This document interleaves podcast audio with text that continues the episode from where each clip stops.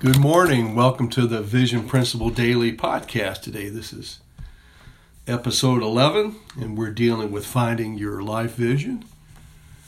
And the category today is going to be overcoming procrastinators and problems. And today we're going to talk about finances, money. It's probably the number one uh, stumbling block for people to to walk in their destinies, either lack of money or could be way too much debt.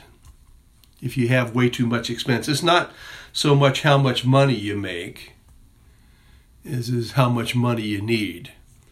And if we have too much debt, it can really be a deterrent for us to really walk in the will of God. So uh, when we talk about our finances, uh, just let's just talk about four areas. I, I define them in R's, and one is your revenue streams, the money that you uh, you get from your various sources. Then what we call what I call the Rockefeller rules. We'll get into that in just a minute. And then the third area would be red monster eliminations. That's debt.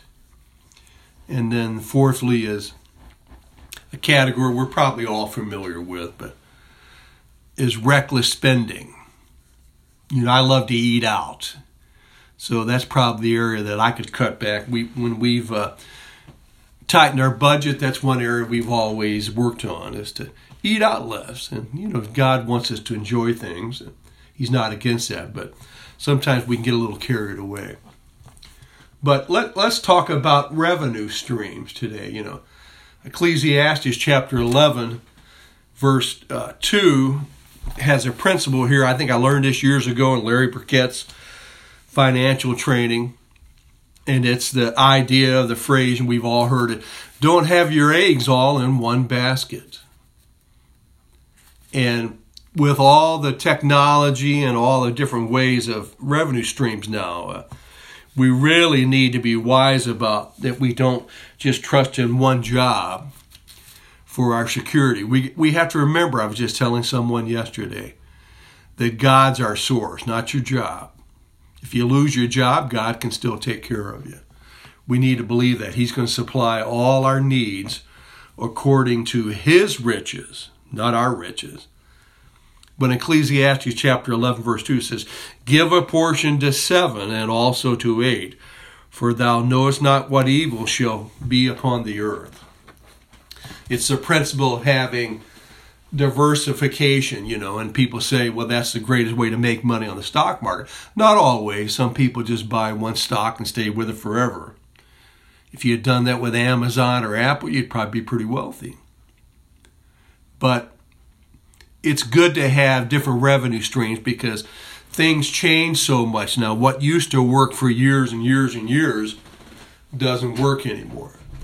So our revenue streams are uh, really important. You know, you can get a job. So if you're a couple and you're deciding your life vision, you know, and you both in this day and age, the males and the females, the most have to work because the income for the main breadwinner is not as high it used to be. Back in the 70s and 80s, early 80s, when uh, my family was being raised, uh, most of the time the man worked and the women stayed home raised the kids. Matter of fact, in the church we were in, I, I, would say if you say there were 25 couples, young couples, and there were at least that many in the church we're in, not one of the mothers worked. That was in the 70s, early 80s. Not one of the mothers worked. Now, if you in that same church, I'll be preaching there soon, you go back and you will not find one woman that doesn't work. Things have changed. So if you're going to both work, and sometimes you have to, then that's two streams of income. But there's other areas you can generate income. Another uh, important area, too, and I think this is true for so many, but is we really need to learn how to start our own businesses because there's tremendous tax advantages. If you've ever read, read the book Rich Dad, Poor Dad, it's so much better financially if you have your own business because you can write off deductions. But you don't do it just to write off, you do it to generate income. And there's only basically four ways that you can generate income. It hasn't changed much, but it's it's basically the internet, real estate, investing, and then your business or your career or your job. Okay, those are the four areas. And in this day and age, there's a lot of opportunity on the internet. If you haven't taken advantage of that, you need to. Okay, you, you're going to have to have a learning curve. It's just like you go to college to learn, where you have to learn how to make money on the internet, and uh, it's a skill that you can learn. And so you need to to define people that are doing successful things and learn from them. You might have to spend some money. It's it's easy, but it's not easy. If you're not technical, you're going to have a rough time. If you have a hard time turning on a computer, it's not going to be for you. Okay, but uh, so revenue streams are important, and we're going to move through this. There's so many things we could talk about online, and uh, email me sometime at pastorjack at thevisionprinciple.com. We could talk about I could steer you to ways that you can make money on the internet. But uh, let's go to the second category of your finance. I call them the Rockefeller rules, and we all familiar, especially in the Cleveland area. You've heard of John D. Rockefeller, and uh, used to be in one day uh, used to be considered the richest man that ever lived and it was president of Standard Oil, and he made his money in oil. And uh, but when he was a child, his dad taught him a lesson, and this was the lesson I call the Rockefeller rules. And this was save ten percent, tithe ten percent, and then control to the penny the other eighty percent. You know, I wish I would have always followed that pattern my whole life because I've, uh, you know, if I'd have done that, I'd been even better off than I am now, and I'm sure you would too. So it seems to be those that are financially secure and, and well to do almost always, they say 95% of the time, they are tithers to their local char- charity or church. Just seems to be an indication if you study that, okay? So you learn to give 10% to the Lord, the first fruits. And then you learn to do the same principle of saving 10%. So you can avail yourself to that because if you're going to be in the ministry, you're going to start a ministry, or you're going to be in a fivefold ministry, or you're going to start a business or whatever, you need to have savings. Uh, you know, not only a rainy day fund, but you need to really have money tucked away, especially for your retirement, because you're not going to be 30 all your life. You're going to be 65 before you can blink your eyes. And you don't want to have your family supporting you. But if you do those three things and get a budget for your 80%, you need to know where your money goes. You know, if you really want to fix something, you need to measure it. So if we can control how we spend that 80% to the penny, you know, try to track your expense for 90 days and begin to see uh, where you're spending your money because you can find that most of the time, even if you don't make a lot of money, you can still save 10%. You can still give 10% away. And then you can control the 80% and probably uh, really work where you can get another 10% that you could save or invest, whatever. So, the third area is what I call the red monster elimination. This is huge, and that's debt. And Americans are in overwhelming debt. And the word says to owe man nothing, to to only be in debt to love. So if we don't really get a handle on our spending and we're in a lot of debt, uh, just like the United States, we're individual reflection of what's going on in Washington. It doesn't seem like we're going to fix it, but we're already, I think it is 21 trillion in debt. Just to pay the interest on that takes about 15% of the revenue of the federal government and then we're increasing deficits every year. It doesn't matter which party it is, we're spending too much money. And I don't think we have the backbone, the leaders in Washington, to really stop spending. But eventually it's going to be a crash. We won't be able to have enough money to pay the bills because it's going to be all interest. It's going to take over the whole revenue.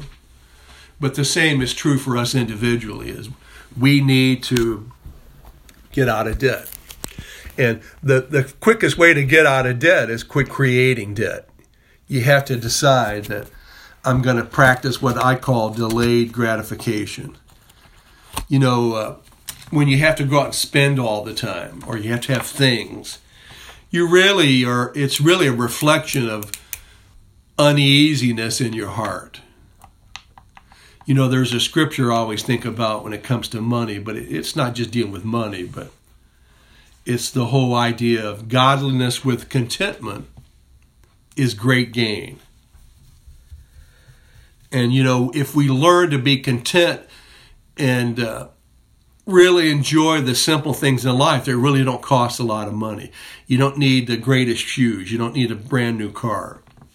There's so many things that we can get caught up. Oh, I just have to have this. Well, we don't really have to have those things, you know. God's not against blessing us, but He wants us to really be content. You know, and Paul had learned to be content in plenty and in lack. And that's the key to walking in the kingdom. Is God supplies all your needs, but the focus is on the king, not the things we possess, because he'll always supply all our needs. But if you're in debt, you can't even go in the ministry. You know, when I took my first full time church, we had gotten out of debt and I had to go to seminary, and, and I spent pretty much all my savings going through seminary. It was about $30,000 over less than a two year period. We moved halfway across the country and we took our first church and the my salary was a whopping 150 a week for a family of six. And uh, but we could have never even thought of doing that if we hadn't been out of debt. We were out of debt. We had all our bills paid, so we could live frugally. And uh, it was a challenge. Uh, we worked the church hard, and our salary increased, but it still was really not that much. And but if we hadn't, if we had been in debt, we never could have done that. So you have to get out of debt. Okay, it will absolutely destroy you, and you don't want the pressure when you minister to have to make money because people will begin to realize, oh, that person's all about money. That minister is all about money. It, it will reflect in the ministry in your church and you need to be all about Jesus. God will supply the money. You can teach on money, but if you're always trying to get money from people, it's really not a real spiritual way to run a church. So we need to work on red monster eliminations. You, you need to accelerate debt. Stop making debt. Start eliminating debt. Start sacrificing. Start practicing delayed gratification. And then the other area is reckless spending, which is just, you know, you spend money on things you don't really need. You know, the big thing now is everybody's got to play games. You know, everybody's addicted to the Fortnite or all the other games that are out there. And I, just think it's it's almost like mind control. You got to play a game. Well, you know, wouldn't it be nice if we could all just sit around the room and talk to each other, you know, in the old days, we just sit around and talk, get to know each other, especially husbands and wives. You know, we need to learn those skills, but but you need to work on your revenue streams. If you can have five or six, you know, if you can do that, that's good. You need to work on the Rockefeller rules. Save 10%, tithe 10%, and then control the other 80%, which will free up even more money. You need to eliminate Red Monster, that old debt. You need to eliminate your debt totally. And then the fourth area is you need to eliminate reckless spending. There's an author I've read, uh, he's a secular author, it's called David Bach. It's The Automatic Millionaire, it's a little book. It's a good little book. And in it, he talks about the latte factor. And he basically teaches that if you'll take the money you waste on a latte, a, a special kind of coffee, that if you can convert that into savings, that you can generate a substantial income over a long period of time. And it's so important that we learn how to control our finances because that's one obstacle that will absolutely destroy your ministry. If you're going to start a ministry or a business, you need revenue and you can't be in debt. I always tell everybody, and some listen, some don't when you start a ministry, you need to start from the position of strength financially, not weak, because you're going to have to ramp up. You're going to do it part time. And you can't be totally overwhelmed with making money or paying off bills to really walk in your God given vision. And the, the vision is you'll start taking small steps and then you work towards it. Some of you really need more income. You need to seek the Lord. So let me pray for you today. Lord, open up the windows of heaven. Not only to give us finances, but give us wisdom. Because your word says you give us the power to get wealth. And Lord, we always hear the scripture, the, the wealth of the wicked is laid up for the righteous. And we're, we're waiting to see that. And I think what it is, is we need to make friends with the, the people of mammon because they know how to make money. And sometimes the body of believers don't. Give us wisdom to teach us how to get wealth, not so we can consume it on our own lust, but that so we can minister in the way you've called us to, to meet every need of our family, but also to give it away to those that are in need or those that are launching into their own ministries, that we can help to facilitate them building the kingdom of God. Lord, we thank you for this day. I pray you'd bless all your people today.